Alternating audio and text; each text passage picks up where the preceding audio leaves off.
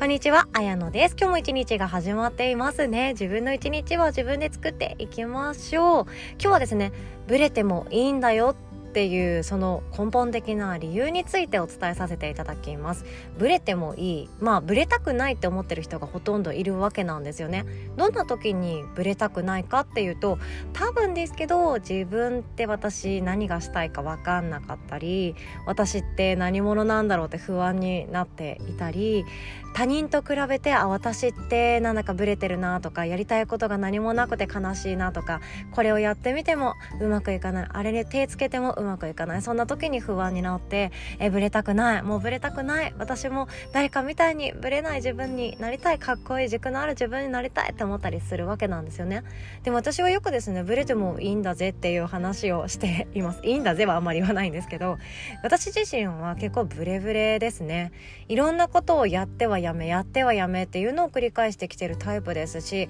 今もなおよくブレます昨日まではあんなこと言ってたけど今日は全然違うっていうことは普通にあったりするんですよね。ということでブレてもいいんだよっていうお話を今日はさせていただきます。ではまずなんですけどあなたは今自分のことブレブレだなーって思うことってありますか？それどんな時に思いますかね？ちょっと考えてみてくださいね。なんかセミナーっぽくなっちゃいましたね。この数日間のもう癖が出てますね。そうあのブレてるなーって思う時ってどんな時かっていうとおそらく自分の人生全てにおいてブレてますっていうことってないと思うんですよ。仕事のこの作業にめっちゃこだわりがある。お家の中のここだけは譲れない。でもこれ以外は別にいいじゃん。って思ったりしたら破れやすくなったりとか私っていうものが中身が詰まっていなかったりもするんですよね。だからブレていいんですよ。でブレていいっていうのが何かっていうとまずその自分がブレていないって思っている方が危ないっていうこともあるんですよ。私はですねこれ気づかせてもらったのがほんと数年前で私はブレたくないって思ってた時期があるんですよね。私はブレたくない。自分はこういう風にありたいこういう人間でいたい。だからここに向かって一直線歩くんだって決めていた時もう突っ走っていて自分の中ではそれがいいって思ってたんですよ。だって私はもともとブレブレの人間でブレたくないって思っていたからなんですよね。だからブレたくないから私はこれが正しいこういう人生がいいと思う。だからここに行きたい。ブレない人間になりたいって思っていたわけなんですよね。でこの過去の自分今思ったら超恥ずかしいんですよ。私はこれで一生生きていくとか。でその頃の私はどんな軸を持っていたかっていうとやりたいことがある人間はかっこいいとか会社員じゃない自分はかっこいいとか好きなことで稼ぐそれこそが人生の最高の境地だみたいな。それイコール幸せだみたいな。そこに向かっていたんですよね。これ結構怖くないですか？でもちろんあの好きなことをやっていく人生がいいなとか会社員じゃなくてやりたいもので食べていく人生ってめっちゃ素敵じゃんって思ってる方もいらっしゃると思いますしそれを実践されてる方もいると思います。私の中でめっちゃ恥ずかしいんですけどそれが正しいって思い込むこと自体が私の中で軸がぶれない。ぶれちゃいけない自分。ぶれてない自分って思っていたんですよ。その時の私の方程式は自分軸で生きるイコールやりたいことで食べていく。イコール好きなことを見つけて生きていく。イコール幸せみたいな。そんな方程式を勝手に描いていたから自分の幸せってそこの軸に生きていないと私って幸せじゃないよね。みたいな感じでちょっと思い込んでいた部分があったんですよね。でもそれって実は全然違っていますよね。で今度その軸が正しい私がこれが全て正しいって思っておくとそっちの方が危険で自分の軸がブレてる時っていつ気づけるかというと誰かから見てブレている時誰かから見て違和感感じられる時にもブレてるし自分自身がえ私違うのかなっていう違和感そこからあ私ってブレてるかもしれないって気づけるんですよね。ブレてるかブレてないかっていうのは誰かと自分との間で認識をすることができちゃうから自分がもしブレてない私はブレない私はブレない私はブレないって思っていたとしても自分の身の回りにその違和感っていうヒントが落ちていたとしても気づくことができない。っていうことが起こりえます。これ怖いんですよね。なので私はですね今自分のその数年前と今の自分と同じような生き方をしてるっちゃしてるんですけどブレちゃダメだとかブレてる自分は嫌だっていうことが全然価値観が変わってしまったんですよね。ブレたらブレたでそれは何かの気づきだよねとかブレることは悪いことじゃないよねとかいろんなことに興味関心を持てることとかあとはやっぱやめたってできることの方が私はいいかもしれないねっていうふうに思えるようになったんですね。で今回のこのリアルのセミナーでもなんかブレブレな自分が嫌でっていう方が来てくださっていてあ私もその気持ちめっちゃわかるなって思ったんですよね。100%私はその人の人生を生きてはいないので100%分かりきることなんてありえないんですけど同じような境遇に至ったことがあるのでブレブレの自分って嫌だよねとかあれもいいこれもいい。あでもこれは違うかもしれない。私ってどうしたらいいんだろうっていう風にブレている自分のことを否定したくなることも多々ありました。なのでめっちゃ気持ちわかります。でもですよ私はブレない。私はブレないって思って生きていく方が危ないのでそれを知ったんですよねその時。私はこれが正しい。私はこれは正しい。って思っておくと周りからのヒントって見落とすことが多いです。でこれリアルのワークでもやったんですけど私たちって自分のことって見えないんですよね。盲目になっていることっていっぱいあると思います。よく「え私って何も持っていなくって何も才能なんてなくって」とか「何もできるところがなくって強みがなくってやりたいこともなくって何をしたらいいか分かりません」っていう企業塾のメンバーもいらっしゃいます。その気持ちも分かりますが盲目なだけなんですよね。もうこの私って何もできませんとか私って強みが何もなくてっていう人に限って看護師資格持ってますとか教員免許持ってますとか NLP もう学んでますとかいろんないやもう強みですよそれっていう ことがあったりもう何者かになれますよっていうことは気づきであったりするんですよね。自分のことって盲目でどれだけ何かを学んだとしても私ってまだまだ何かが足りてない。私って自信がないからダメだって思い込んでいらっしゃる方がいるんですけど自分のことっって盲目なんですね。で軸も本当そうで私たちはいつだって鏡張りの世界で生きてないですよね。朝起きて自分の顔見てあよだれ出てるなとか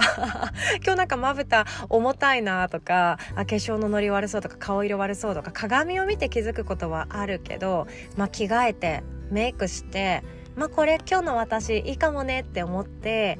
出かけたとしてその中でも一日中鏡って持っていれないから私たちって今私変なのかなどうなのかなって気づくことってそんなできないと思うんですよね。ただ私たちは気づけるヒントがそこら中に落ちているのご存知でしょうか？気づけるヒント。それが何かっていうと周りの人なんですね。周りの人が私たちの生きていく上での鏡でもあります。これは今回のセミナーで私学ばせていただいたお話ですごく心に残っているお話の一つでもあります。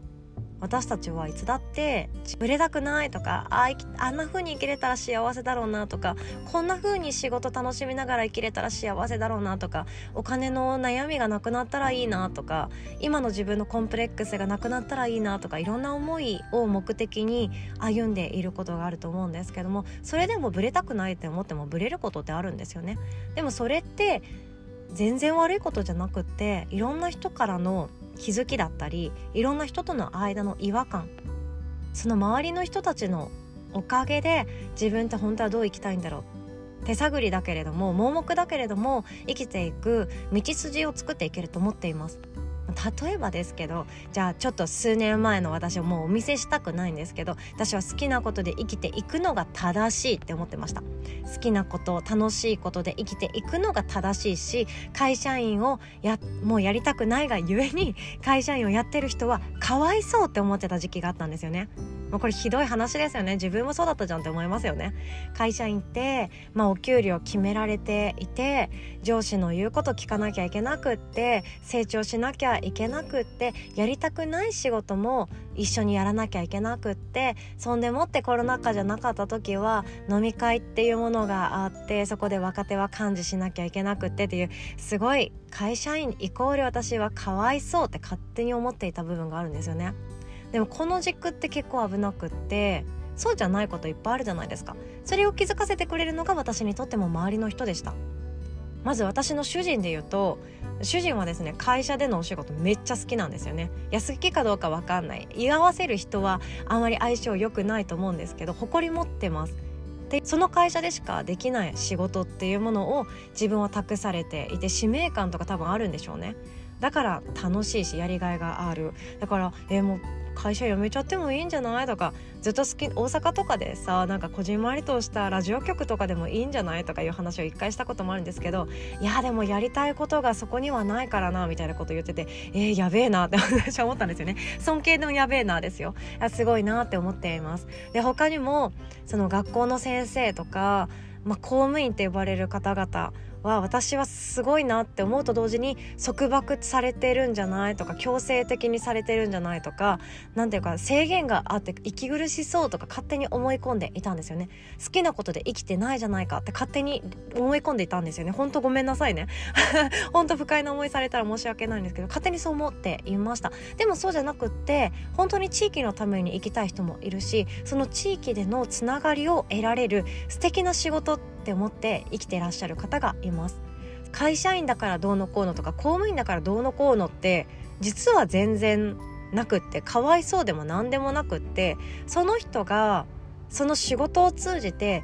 使命感とか天命とかそういうものを感じられる場所であり自分のやりたいことができていて自分が幸せにしたい人たちを幸せにできている環境があるのであればそれは会社であろうと公務員であろうと個人であろうと幸せなんですよね。わかります私は昔会社員って辛いよね。かわいそうだよね。早くみんな辞めれたらいいよね。みたいな感じで思い込んでいたんですよ。この軸って結構危なかったなって思いました。会社員でも幸せな人が私の家族にもいます。そんな形で自分の思い込みその軸っていうものが固執してしまって私はブレたくないブレたくないって思っていても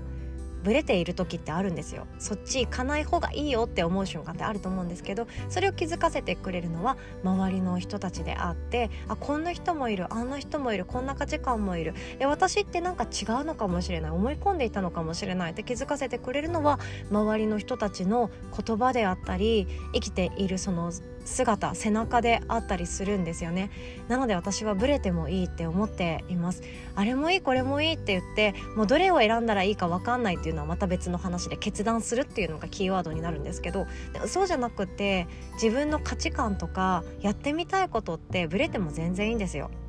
これから何か副業やろうかなって思っていてじゃあ自分のやりたいことがなかなかクリアにならなくて不安だなって思ってる方でも、まあ、これやってみようかな。じゃあ例えば癒したいからセラピストやろうかなって思っていたとしても周りの人から見たらえあなたってセラピストってよりかはどちらかというと起業家とか、まあ、コーチングとかの方がスタイル的に合ってんじゃない？みたいな感じで言われたらえそうなのかっていう風に周りの人の方が自分のことって見てくれてたりするんですよね。他人の目に映る自分って実は最強だったりするんですよ。いいところも悪いところもそうなんですけど自分それを教えてくれたり気づかせてくれるのが周りの人たちだなって思いました。でちょっと話変わるんですけど私はですね一時期人間関係ほんと狭くしたいなって思ってた時期があったんですよね。友達もそんなにいらないみたいな。親戚付き合いももう全然いらないみたいな。もう自分のその半径5メートルぐらいの人間関係だけで生きていけたら楽なのになとか思い込んでいたんですけどそれはそれでもちろん幸せだしまあ心穏やかには過ごせますよねだって自分の好きな人だけに囲まれた人生でもう大人よとかもそんなに人に会わなくていいみたいなそのこじんまりとした人生もいいな疲れなくていいだろうなって思っていたんですけどやっぱりそうなると自分の中でイエスマンばかりを選んでしまうっていう自分の悪いところが見えちゃったんですよね。綾乃ちゃんのその生き方素敵だよとか綾乃ちゃんそれいいと思うって言ってくれる人しか周りに置かなくなっちゃってたんですよ。本当恥ずかしいんですけどそういう部分まだまだあると思います。でもそうじゃなくって今いろんな人と出会いがあったりいろんな意見をもらったりすることもあってあ私って意外とそういう気質なのかとか 私ってあ自分じゃ気づかなかったけどあそういう個性持ってんのかって知ることによってもちろんショッキングなこともありますよ。意外とドライだねとかね。ショッキングなこともあるんですけどでもそれがあるからあ私ってそう見えてるんだ。じゃあこれをやってみようっていう風に新たな自分の人生が始まっていくと思っています。自分の軸からぶれたくない。これが私っていうところからぶれたくない。それってある意味頑固かもしれないんですよね。なので私はブレてもいいと思ってます。これもいいあれもいいそんな感じで私はやってみたいことがあったらやってみてもいい。その中で特に正論これは危ないのでこれが正しいと思って生きていたとしてもこれが正しいから私はこういうふうに生きたいって思っていたとしても自分の軸っていうものそこにこだわらなくてもいいって思っています。何が正しいか正しくないかってほんとケースバイケースですもんね。からこそブレてもいいなって思っています。ブレている自分定まらない自分それを否定しないでくださいね。きっと周りと自分との間の違和感であったり何らかのヒント気づきっていうものを得て迷っている真っ最中だと思います。それを楽しんでいきましょう。ということで今日も最後までお聴きくださりありがとうございます。なんとですねもう4月がやって来るんですね。私ちょっとびっくりしております。本当3月も大変お世話になりました。3月2728日のワークショップ「ウェルビングに生きる」の内容はですね限定配信の音声プレミアムパートナーの中で音声だけ抜き取って、えっと、3月4月はシェアさせていただいております。1ヶ月880円となっておりまして2日に1回私のやりたい話っていうものをシェアさせていただいているんですね。で1週間は無料でお試しができまして11月12月分のプレイリストがすぐにゲットできます。そう。11月12月そして2月ぐらいまでも個人で商品作りってどうやっていったらいいんだろうかとかあとは自分でサービス作りしていく上でのマインドセットとかそういうことばっかり好きで話していたので それっ気が多いんですけども合わないなとかいらないなとか違うなって思ったら1週間以内にあの解約していただきましたら請求いきませんのでご安心してくださいね。と、うん、あのウェルビーイングに生きるの座学の内容はですねアーカイブを販売させていただいております。PDF 資料付きでございます。でもそこまで購入してまでなーっていう方はですね音声の方をおすすめしておりますので お気軽にお楽しみくださいませ。で私はですねまだまだ3月2728日にリアルで対面でお会いできた方々とのあの空気感の余韻に浸っております。マジです。幸せだったなって思ったりなんていうか、うん、通行じゃなくてその双方向のコミュニケーションが取れるセミナーっていやなんか私の中で本当初めてに近いんですよね。めっちゃ幸せだったなって思います。やっぱり顔見て話して反応が返ってきてその人の人となりとかって雰囲気ってもうほんと0.000何秒とかで分かっちゃうじゃないですか。それが感じられるのがすごい素敵な空間だなと思いました。癖になりそうなので確実に来年も開催したいと考えております。そうでリアルの中でですねお会いしてくださった方の中にもですね私の声の調子をですね 気づいてくださってる方がいらっしゃってあの綾乃さんんってちょいちょい最後あの今日最後のおしまいが本当にうん、疲れ切ってる日のおしまいとあとテンション上げ上げの日のおしまいとかいろいろあって面白いですよねって言われてあ分かってくださってると思ってですね 自分で気にするようになりました。そう私もですね眠い日のおしまいと焦ってる日のおしまいとあと何でしょうね今日はもうこの音声配信だけが唯一の仕事ですっていう日のゆとりのあるおしまいとって いろいろあって私の声のトーンでいろいろと気づいてくださってる方もいらっしゃるんだなと思ってもうまた気持ち新たに気合を入れて自分にできることを今淡々とコツコツとやっていこうと心に決意しました。素敵。本当に素敵な出会いをありがとうございます。ます。ではお互い今日もいい一日を自分の気持ちで作っていきましょう。おしまい。